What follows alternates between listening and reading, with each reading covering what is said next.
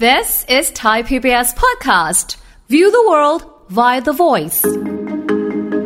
ถ้าบอกว่าผู้สูงอายุท่านไหนที่มีพอมีฐานะ เครื่องฟอกอากาศดูเหมือนจะจำเป็น อันนี้สำหรับคนที่พอมีฐานะที่จะซื้อได้ ค่ะ แล้วก็แนะนำให้เป็นห้องปิดนะคะ อันนี้ถ้าไม่มีล่ะทำอย่างไร อาจจะลองดูพิจารณาด้วยด้วยความรู้สึกเราว่า ในพื้นที่บ้านเราตั้งอยู่เนี่ยค่ะมันมีค่าฝุ่นขนาดไหน ถ้ามันสูงจริงอาจจะต้องปิดบ้านกันไว้ก่อนนะคะ แล้วตัวผู้สูงที่ต้องดื่มน้ำให้เยอะขึ้น จะขับปัสสาวะออก เพราะว่าฝุ่นจิ๋วมันเข้าไปในระบบกระแสเลือดได้ อ๋อ มันก็จะไปฟอกที่ไต ค่ะ นะคะ ถ้าเราดื่มน้ำมากขึ้นก็ขับปัสสาวะออกไป มันก็จะออกไปบ้าง ฟังทุกเรื่องสุขภาพ อัปเดตททุกโรคภัย ฟังรายการโรงหมอ กับดิฉัน สุรีพร วงศสถิตพรค่ะ This is Thai PBS podcast. สวัสดีค่ะ คุณผู้ฟังค่ะ ขอต้อนรับเข้าสู่รายการโรงหมอทางไทย PBS Podcast ค่ะ วันนี้เรามาพบกันเช่นเคยนะคะ ติดตามเรื่องราวที่เราจะคุยกันในวันนี้ได้เป็นเรื่องของสูงวัยกับฝุ่น PM 2.5 สำคัญอย่างไร เดี๋ยวเราคุยกับผู้ช่วยศาสตราจารย์ดรเกษรสัมเภาทอง อาจารย์ประจำคณะสาธารณสุขศาสตร์ ผู้เชี่ยวชาญด้านการส่งเสริมสุขภาพ และป้องกันโรค มหาวิทยาลัยธรรมศาสตร์ค่ะ สวัสดีค่ะพี่เกษรค่ะ สวัสดีค่ะ ค่ะวันนี้เจอกันก็เป็นปัญหาที่ เรา อ๋อ เราต้องเจอ ค่ะ แต่ว่าก็เป็นห่วงเป็นใยสำหรับคนที่สูงวัยนะ ค่ะ อายุมากๆแล้วนะคะ เพราะว่า ค่ะ ลำพังแค่เราเนาะพี่พี่เกสรเนาะแบบ โอ้โห ฝุ่น PM 2.5 นี่ก็ คือฝุ่นก็ไม่เลือกนะคะว่าจะไปที่ใคร จริงแล้วก็หนักหน่วงมากเหลือเกิน หนั นะ มาก คะ จริงๆค่ะสถานการณ์ตอนนี้นะคะ ต้องบอก ค่ะ ว่าเรื่องนี้เป็นเรื่องที่อยู่ในความสนใจ แล้วก็คงต้องช่วยกันเยอะเลยนะคะสำหรับเรื่องนี้ค่ะ มันก็จากหลายปัจจัยเนาะ ค่ะ เนาะ ใช่ ก็ ค่ะ อย่างที่หลาย ๆ คนทราบอยู่แหละนะ เราอาจจะคุยกันถึงสโคปตรงที่ว่าเรื่องของสุขภาพของเรานี่แหละ เอาแค่ธรรมดาอย่างเราเราๆที่ ที่เราจะทำเองได้เนี่ยนะคะ ช่วยเหลือตัวเองก่อนใน เบื้องต้น ว่าเรา ค่ะ ควรจะทำยังไงกับฝุ่น PM 2.5 ฝุ่นจิ๋วที่เรามองไม่เห็น ที่มัน องไม่เห็น อนุภาพร้ายแรงมากเข้าไปถึง โอ้โห ปอดของเราได้ ทะลุ แบบ ทะลวงนะคะ สุด ๆ มากนะคะ คุณผู้ฟังสังเกตตัวเองดูว่า วันไหนที่มีฝุ่น PM 2.5 อากาศมันขมุกขมัวมากเนาะพี่เกสรเนาะ ค่ะ ขมุกขมัวไม่พอแสบจมูก ค่ะ รู้สึกมีเสมหะมากขึ้น ค่ะ อ๋อ มีผลกระทบต่อร่างกาย ใช่ มากขึ้น คือไม่ได้หมายความว่าเมื่อก่อนไม่มีฝุ่น PM 2.5 นะคะ คือมีเมื่อก่อนก็มีแต่ว่าเจือจาง อืม แต่ตอนนี้เข้มข้น ค่ะ นะคะ เพราะฉะนั้นการวัดมันจะโชว์มาเป็นตัวเลขถึงความเข้มข้นของมันต่อ โอ้โห ต่อพื้นที่ เรียกว่า นะคะ เช็คกันรายวัน เช็คกันรายวัน ใช่ รายพื้นที่จะไปตรงไหนดูค่าฝุ่นก่อน พอพอเวลาเข้าไปเช็คปุ๊บเนี่ย ก็จะเห็นตัวเลขเอาวันไหนเป็นสีเขียวก็รู้สึกสบายใจ ส หน่ บา อย ย ใจหายใจโล่ง อ๋อ นะคะ แต่จริงๆสีเขียวก็มี แต่ว่ามันไม่ได้ถึงกับที่จะอันตราย ใช่ นะคะ ใช่แล้วก็มาขยับบางวันเป็นสีเหลือง อืมแล้ว วัน ก็ ไหน เริ่มระวัง เป็นสี ล้ว แดง สีแดงนี่แทบจะแบบเอ๊ะจะกลั้นหายใจก็ไม่ได้นะคะ ใช่ เออจะ ค่ะ ทำอย่างไร อ่าจริง ค่ะ จริง แล้วก็แต่ละ ค่ะ คนก็มีปฏิกิริยาต่อฝุ่นเนี่ยอาจจะไม่เท่ากัน ใช่ นะคะ ขึ้นอยู่กับพื้นฐานด้านสุขภาพ แต่แน่นอนมันทำร้ายสุขภาพเราเหมือนกันทุกคนเลยค่ะ อืมจริง เพราะว่าเอาเป็นที่เราใส่หน้ากากอนามัยกันอยู่ทุกวันนี้เนี่ย คือก็กันฝุ่น PM 2.5 นี่แหละนะคะ ก็ยังไม่ได้แบบโล่งซะทีเดียวเนาะ ค่ะ แล้วก็เอ่อการใส่หน้ากากอนามัยเนี่ยก็ต้องเหมาะสมกับอ่าที่เราจะไปเจอกับสภาพตรงนั้นด้วยใช่ไหมคะ ใช่ค่ะ อืม เพราะว่าจริงๆหน้ากากอนามัยอันนี้เดี๋ยวเราไปพูดกันข้างใน ได้ นะว่าวิธีป้องกัน ใช่ แต่ตอนเนี้ยเราอาจจะต้องมาเออบางคนอาจจะทำไมเรียกฝุ่น PM 2.5 ล่ะทำไมถึงต้องเรียกแบบนี้แล้วเมื่อก่อนอาหรือว่าเอาภาษาแบบที่เราเข้าใจแค่ฝุ่นจิว๋ว ค่ะ แต่จิ๋วมันยังเหมือนยังมองเห็น แต่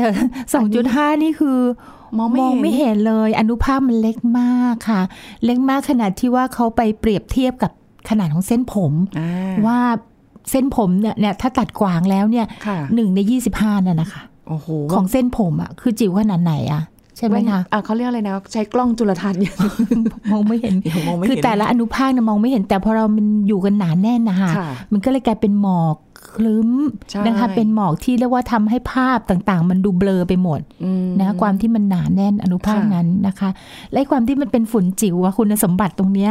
คือเขาก็เลยเก่งนะคะ ค่ะ เก่งที่จะทะลุทะลวงเข้าไปในร่างกายเราได้ ใช่ เออเมื่อก่อนเราบอกว่าความจริงอ่าขนที่อยู่ในโพรงจมูกเราอะ ค่ะ เนี่ยมันทำหน้าที่ ดักจับ ดักจับฝุ่นที่เราหายใจเข้าไป แต่ฝุ่นจิ๋วนี่จับไม่ได้หูค่ะจับไม่ได้ มัน เพราะว่าเขาเล็กมาก มันเข้าไปได้เลย เข้าไปได้เลยค่ะ ใช่ใช่ เข้าไปได้เลยค่ะ โอ้ ทีนี้พอมันเข้าไปแล้วมันก็ไม่ธรรมดาใช่ไหมคะ เพราะว่า ค่ะ เขาไม่ได้เป็นแค่ตัวฝุ่นที่เข้าไป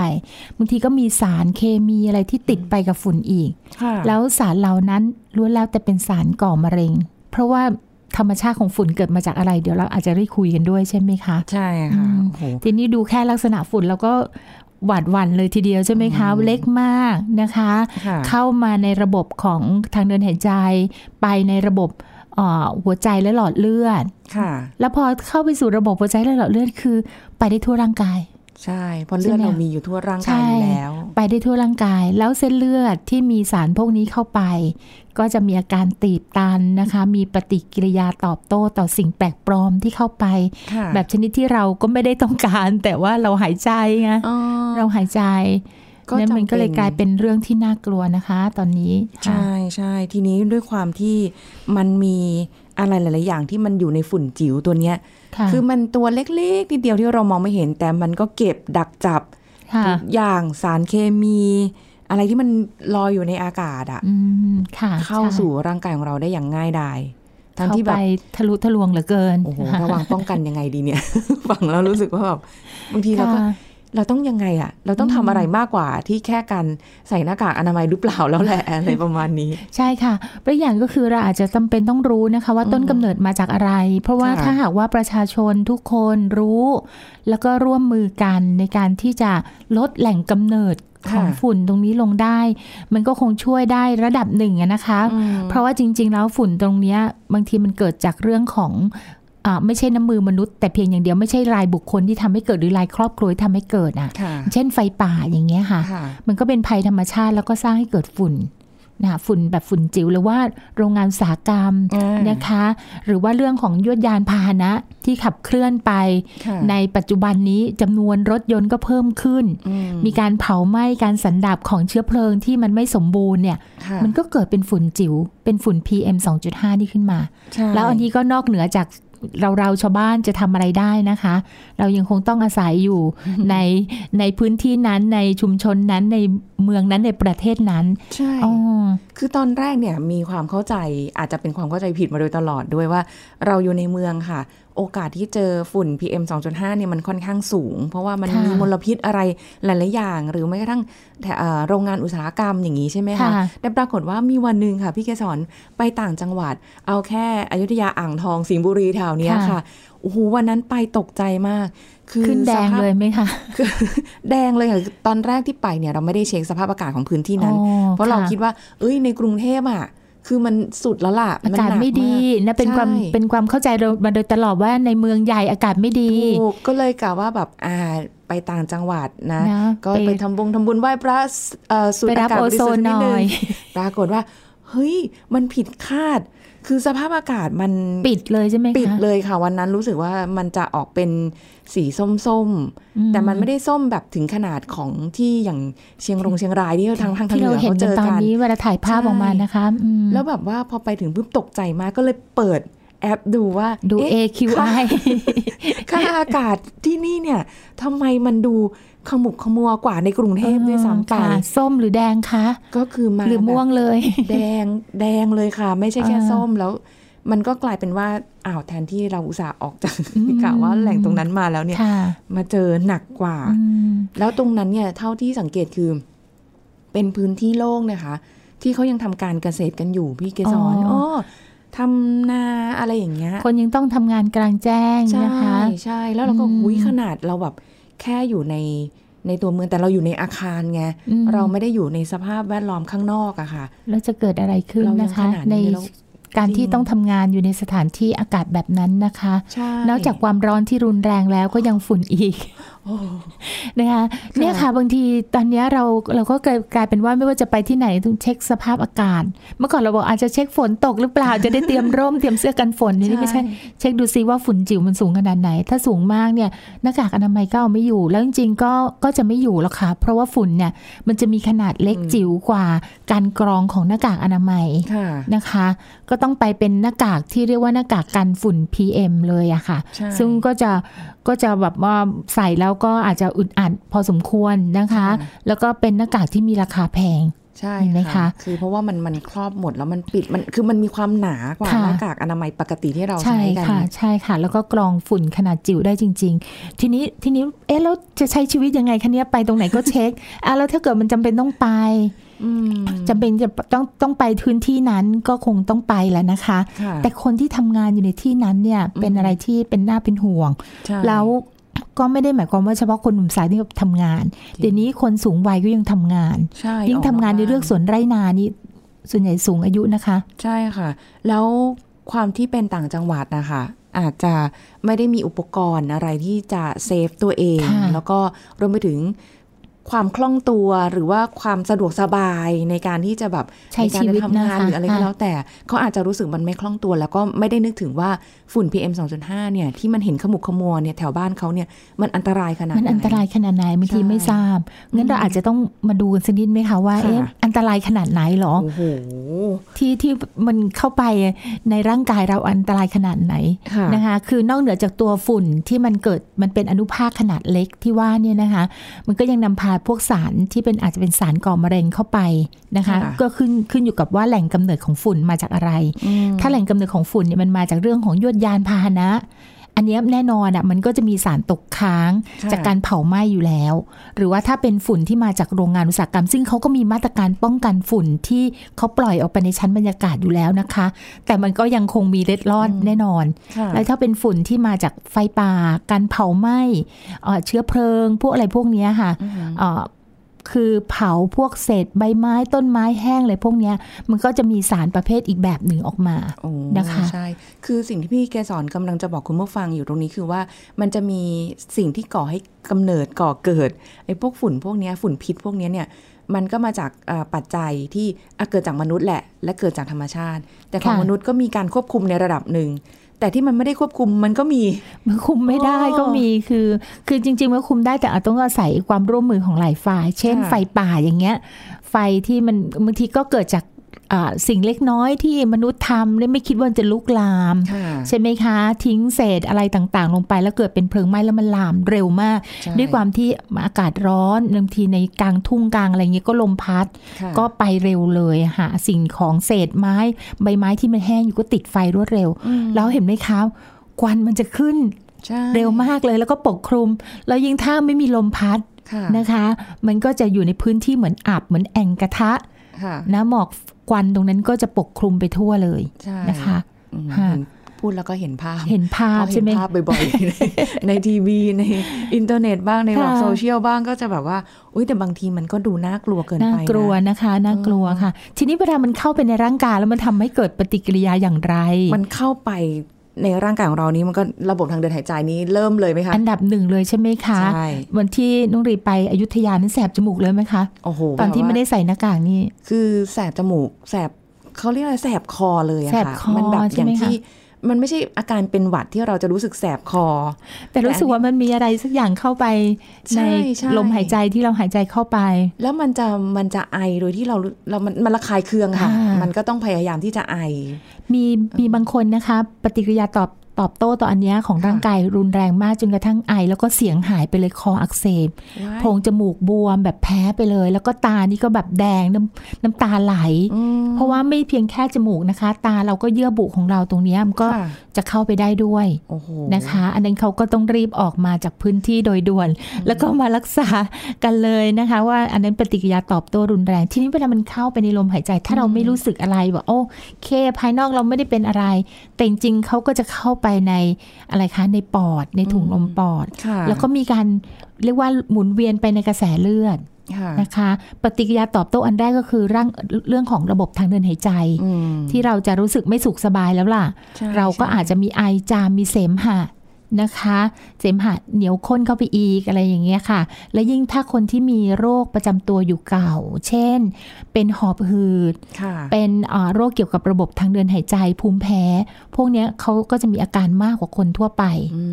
ม เพ ราะว่าเรียกว่าไปซ้ำเติมโรคเดิมที่เป็นอยู่ ค่ะ ยิ่งคนเป็นหอบหืดเนี่ย เจอฝุ่นนี้ก็อาจจะหอบหืด โอ้ จับขึ้นมาอีกนะคะ แล้วปฏิกิริยาของร่างกายของคนพวกนี้เขาจะไว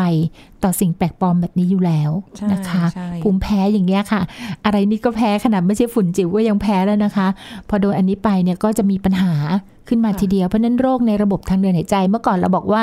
จะพบมากในช่วงฤดูหนาวฤดูฝน ม ตอนนี้หน้าร้อนฝุ่นนี่ก็ทำให้เกิดโรคทางเดินหายใจเหมือนกัน ใช่ แล้วยิ่งถ้าเป็นผู้สูงอายุ ค่ะ กลุ่มเสี่ยงอย่างเงี้ยค่ะ ค่ะ มีโรคประจำตัว แล้วแบบเนี่ยด้วย ปกติ วิถีชีวิตต้องออกมาทำงานกันข้างนอกอะไรอย่างเงี้ย ค่ะ ใช่ไหมคะ ไม่ได้อยู่ ค่ะ แค่ในบ้านอย่างนี้เนี่ย โอ้รับเต็มเต็มๆเลยนะ ค่ะ แล้วสิ่งที่มันน่ากลัวมากขึ้นก็คืออาฝุ่น PM 2.5 หรือฝุ่นจิ๋วเนี่ย พอเข้าไปในเส้นเลือดแล้วจะไหลเวียนไปที่ไหนไปได้ทั่วทุกอวัยวะนะคะ ใช่ และอวัยวะที่ได้รับผลกระทบมากที่สุดก็คือไปที่สมอง อืม นะคะเขาก็บอกว่าอาการสโตรกเนี่ยมีความสำคัญมีความสัมพันธ์กับภาวะฝุ่นฝุ่นจิ๋วนี้ด้วย อ๋อ ค่ะ เพราะว่าอาจจะก็ไปทำให้เส้นเลือดในสมองตีบนะคะ อืมมันเหมือน ตาม เป็น หรือ ตะก แต รันอก ย่างนี้ใช่ ใช่ ไหมคะ ค่ะ อันเนี้ยค่ะ หรือว่าเส้นเลือดหัวใจ เพราะว่าเราเลือดที่สูบฉีดไปเลี้ยงร่างกายเนี่ย สมองต้องอันดับแรกที่ต้องไปหล่อเลี้ยงใช่ไหมคะ ค่ะ นะคะ อันนั้นเพราะฉะนั้นฝุ่นนี่ก็จะไป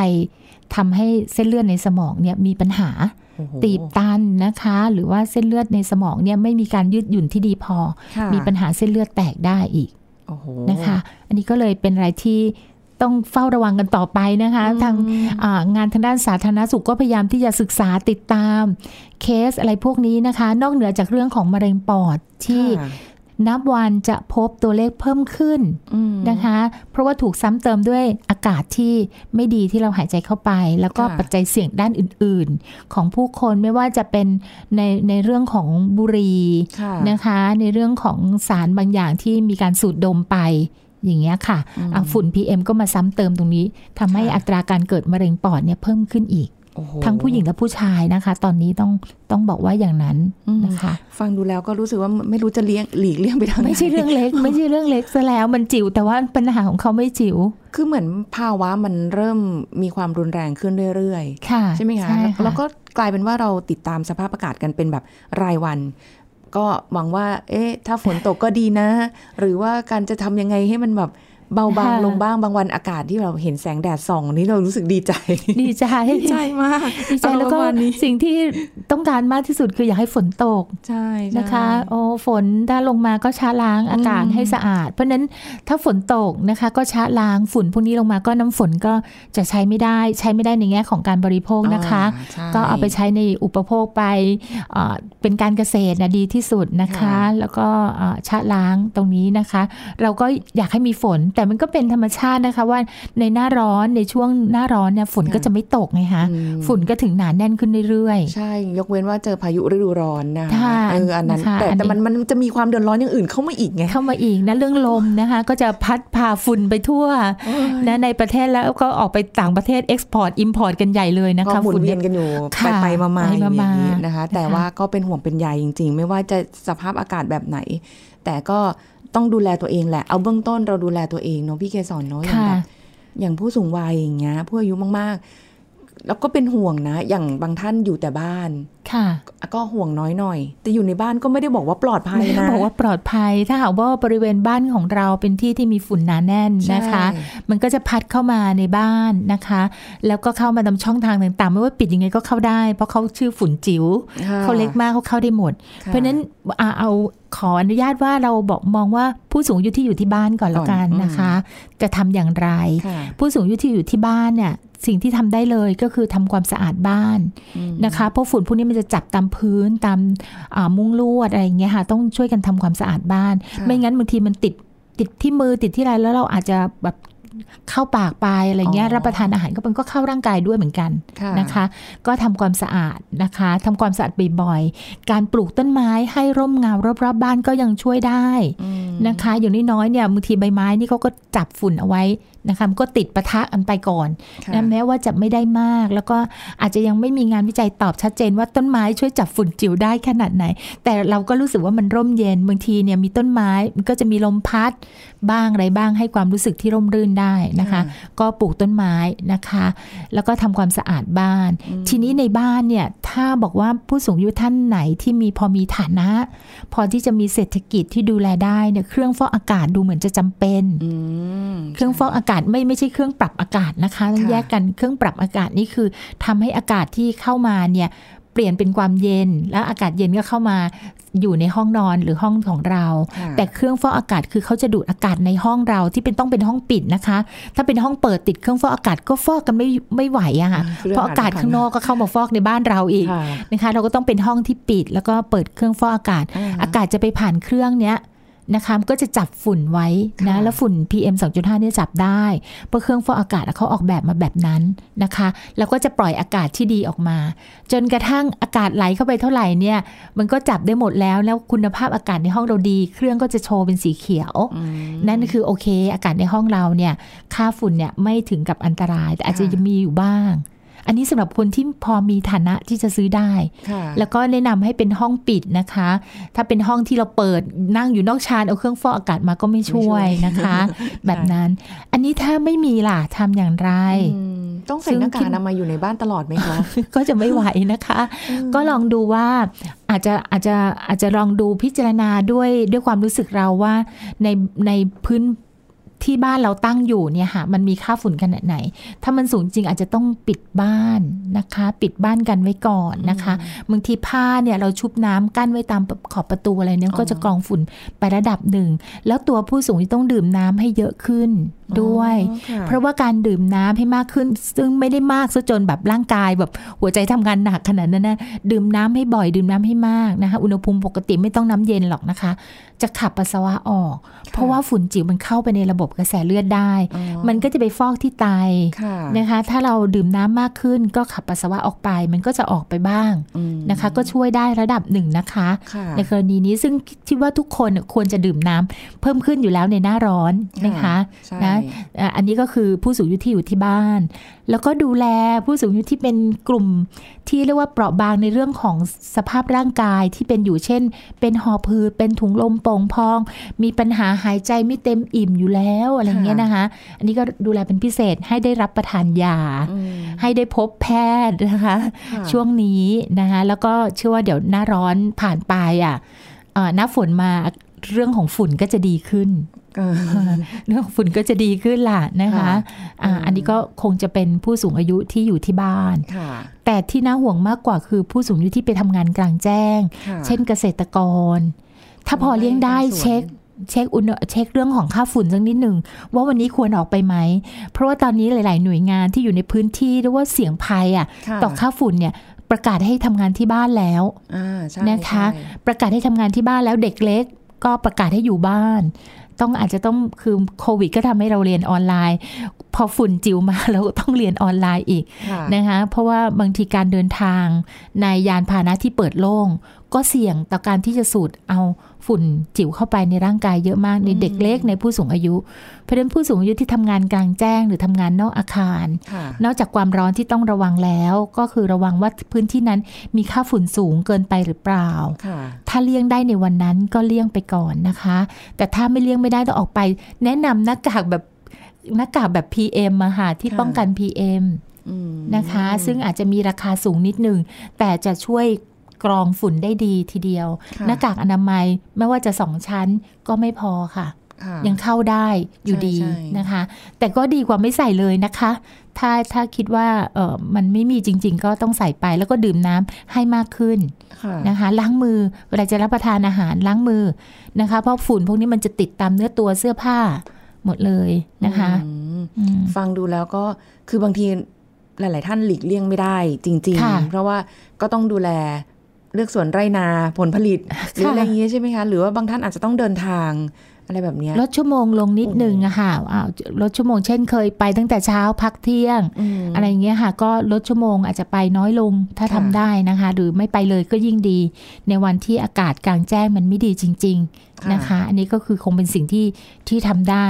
เป็นห่วงเรื่องของการเข้าถึงข้อมูลมากเลยค่ะพี่เกษร ค่ะ สำหรับเอ่อหลาย ๆ ท่านที่อยู่ตามต่างจังห เพ วัด ราะไม่รู้ น่ะ นะคะ ว่าเอ๊ะวันนี้ดูด้วยตาก็เหมือนมีหมอกมีควัน เออ แต่ไม่แน่ใจว่าเท่าไหร่ ใช่ นะมันอันตรายหรือเปล่าสีแดงหรือเปล่าเดี๋ยวนี้หลาย ๆ ที่เขาจะติดเครื่องตรวจวัดไว้ แล้วเดินไปดูเช็คได้นะ หรือว่าตามเอ่อเทศบาลอบตก็อาจจะมีประกาศ อืมหอกระนะจายคะ ข่าวหมู่บ้านเลย ประกาศ สัหน่อย ว่าวันนี้ค่าฝุ่นมันเป็นยังไง สีแดงแล้วนะ ค่ ให้ระมัดระวังหลาย ๆ ที่ก็เริ่มทำนะคะ ถ้าเป็นในองค์กรภาครัฐที่พอมีก็ประมาณก็จะติดเครื่องวัดอ่าตรวจอากาศนะคะ แล้วก็มีแผงประกาศไว้ แล้วก็ไปดูซะก่อน หรือว่าถ้าท่านที่มีแอปพลิเคชัน ในโทรศัพท์มือถือ สามารถตรวจได้ในแต่ละจุดแต่ละพื้นที่เลย อืม นะคะ นี่คือเป็นวิธีการที่แบบเรา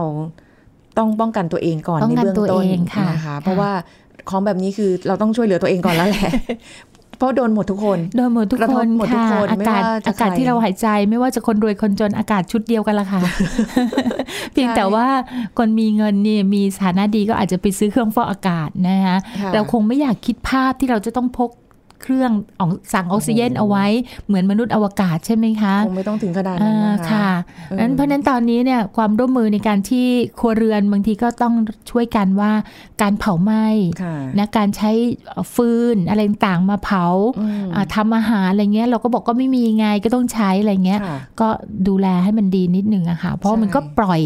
เอ่อฝุ่นเนี่ยไปในชั้นบรรยากาศเหมือนกันนะคะ หลาย ๆ ที่ที่แบบเวลาไปวัดไปตามศาลเจ้าหรืออะไรเงี้ย หลายที่เขาก็งด เดี๋ยวนี้ก็ ใาร เปลี่ยน จุด แล้วนะคะ ใช่ใช่คือปักทูบปักทูเทียน บ เฉ อะไร ย เงี้ยๆพอ ก็ค่ะอ่าปักแบบไม่ต้องจุดก็ได้นะคะ ใช่ จุดไว้ในในใจที่เราสักการะกราบไหว้นะ ไม่ต้องจุด ใช่ เพราะว่าควันตรงนั้นอันตรายมากจริง มันก็เป็นส่วนหนึ่ง ๆ ค่ะ ของของการเกิด PM 2.5 ได้เหมือนกัน ใช่ การเผา ค่ะ ขยะเผาเอ่อพื้นที่ทางการเกษตรหรืออะไรเราลองปรับเปลี่ยนดูไหมลองเอ่อหาวิธีใหม่ดูไหมที่ไม่ใช่ ค่ะ เป็นการเผานะคะ ค่ะ ถ้าในทุกคนตระหนักตรงนี้แล้วก็ช่วย ๆ กันได้ เห็นแก่สุขภาพของผู้สูงอายุที่อยู่ที่บ้านเรานะคะ กลุ่มเสี่ยงต่างๆ แล้วก็แม้ตัวเราเองเนี่ย นะคะแม้ ก็ จะตัว น่าจะ เรา เป็น ด้วยค่ะ ทางให้สำหรับหลายๆคนได้แบบ เออ ช่วย ๆ กันลดได้น ค่ะ อืม เพราะว่าเราจะไปรอว่าเมื่อไหร่ฝนตกแต่เพียงอย่างเดียวไม่ได้ในะระหว่างนี้ต้องป้องกันตัวเอง ดูแลตัวเอง แล้วก็ให้ความร่วมมือ ค่ะ ติดตามข้อมูลข่าวสารอย่างถูกต้องนะคะ ใช่ ค่ะ ค่ะ ก็ฝากกันเอาไว้นะคะ ฝากกันเอาไว้ค่ะ สำหรับ ด้วยความเป็นห่วงใยนะคะ ถูกต้อง สุขภาพท่านก็เหมือนสุขภาพเราเนี่ยเราอยู่โลกเดียวกันเนอะ ใช่ ฟ้าเดียวกัน อากาศก็ชุดเดียวกันนี่แหละค่ะ ที่หายใจ ค่ะนั้นก็ดูแลสุขภาพกันดี ๆ นะคะ ค่ะ วันนี้ขอบคุณพี่เกษรค่ะ ค่ะ สวัสดีค่ะ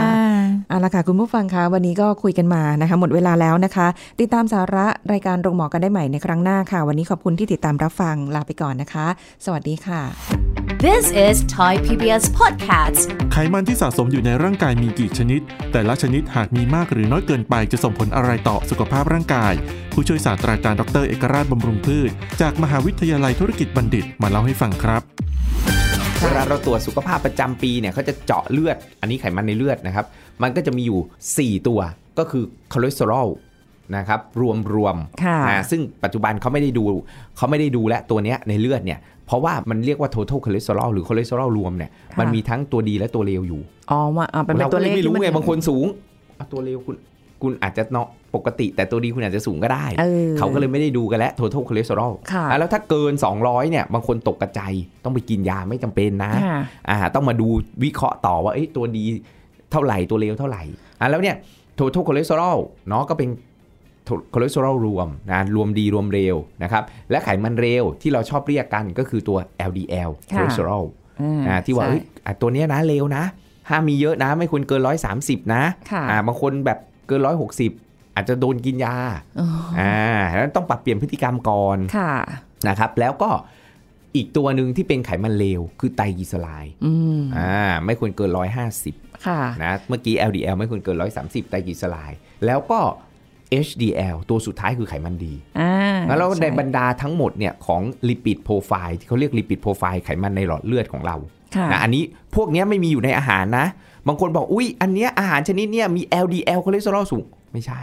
อืม LDL ไม่ได้มีอยู่ในอาหาร ค่ะ แต่ถ้าคุณกินอาหารชนิดนั้นแล้วอาจจะส่งผลให้ LDL สูง ค่ะ อ่าฮะเราก็ต้องแยกกัน อ๋อ นะอันนี้คือไขมันที่อยู่ในหลอดเลือด ค่ะ อ่าที่มีดีและมีเลวในหลอดเลือด อืม นะแล้วถ้าเลวมากเป็นไงครับ เราก็จะเสียชีวิตด้วยโรคหัวใจและหลอดเลือด เสี่ยงต่อการเกิดโรคหัวใจและหลอดเลือด แต่ 4 ตัวเนี้ยเราก็ดูว่าเอ้ย LDL ตัวเลวเราสูงไหมไตรกลีเซอไรด์ตัวเลวเราสูงไหม ค่ะ HDL ตัวดีเราสูงไหมอ่า หรือต่ำเกินไปไหมนะฮะ ค่ะ แล้วอันนี้คือไขมันในหลอดเลือด ซึ่งอาหารที่เราจะคุยกันต่อไปเนี่ยนะว่าไขมันในอาหารเนี่ยดีเร็ว มันก็ส่งผลกระทบต่อไขมันในเลือดนะเราต้องรู้ก่อนว่าเฮ้ยไขมันในเลือด เราต้องรักษาภาวะให้ปกติไว้นะ ค่ะ อ่า LDL ไม่ควรเกิน 130 นะ ไตรกลีเซอไรด์ไม่ควรเกิน 150 นะ ใคร ค่ะ ปิ่มน้ำต้องรีบปรับเปลี่ยนพฤติกรรมการกินอยู่รับนอนออกกำลังกาย HDL ไม่ควรต่ำกว่า 40 นะ อืม HDL ต่ำคุณก็ต้องออกกำลังกาย คุณก็ต้องกินอาหารที่ช่วยเพิ่ม HDL ซึ่งส่วนใหญ่แล้วน้อยจะต้องเอ็กซ์เซอร์ไซส์อย่างเงี้ยมันก็จะดีกับการป้องกันโรคหัวใจและหลอดเลือด ค่ะ อ่าอันนี้คือไขมันที่อยู่ในหลอดเลือด อ่าฮะ นอกจากนี้ยังมีไขมันที่สะสมในร่างกาย เช่นต้นแขนต้นขาหน้าท้องช่องพุง ที่เราให้อ้วนพีมีพุงนี่แหละ ค่ะ นึกออกไหมครับจับไปปุ๊บโอ้โหนี่พุงไขมัน หุ่นห ย้วย มี อ่าหุ่นมีนี่คือไขมันที่สะสมอยู่ในเนื้อเยื่อ ฟอร์มของไขมันเนี่ยเราเรียกไตรกลีเซอไรด์เหมือนกันไอ้ไขมันสะสมเนี่ยมันไม่ได้อยู่ต้นแขนต้นขาหน้าท้องช่องพุงของเรา มันอาจจะไปเกาะที่ตับ อุ้ย เราก็เลยเรียก ไขมันพอกตับ ถูกต้องเลยครับ อ่า ไขมันพอกตับ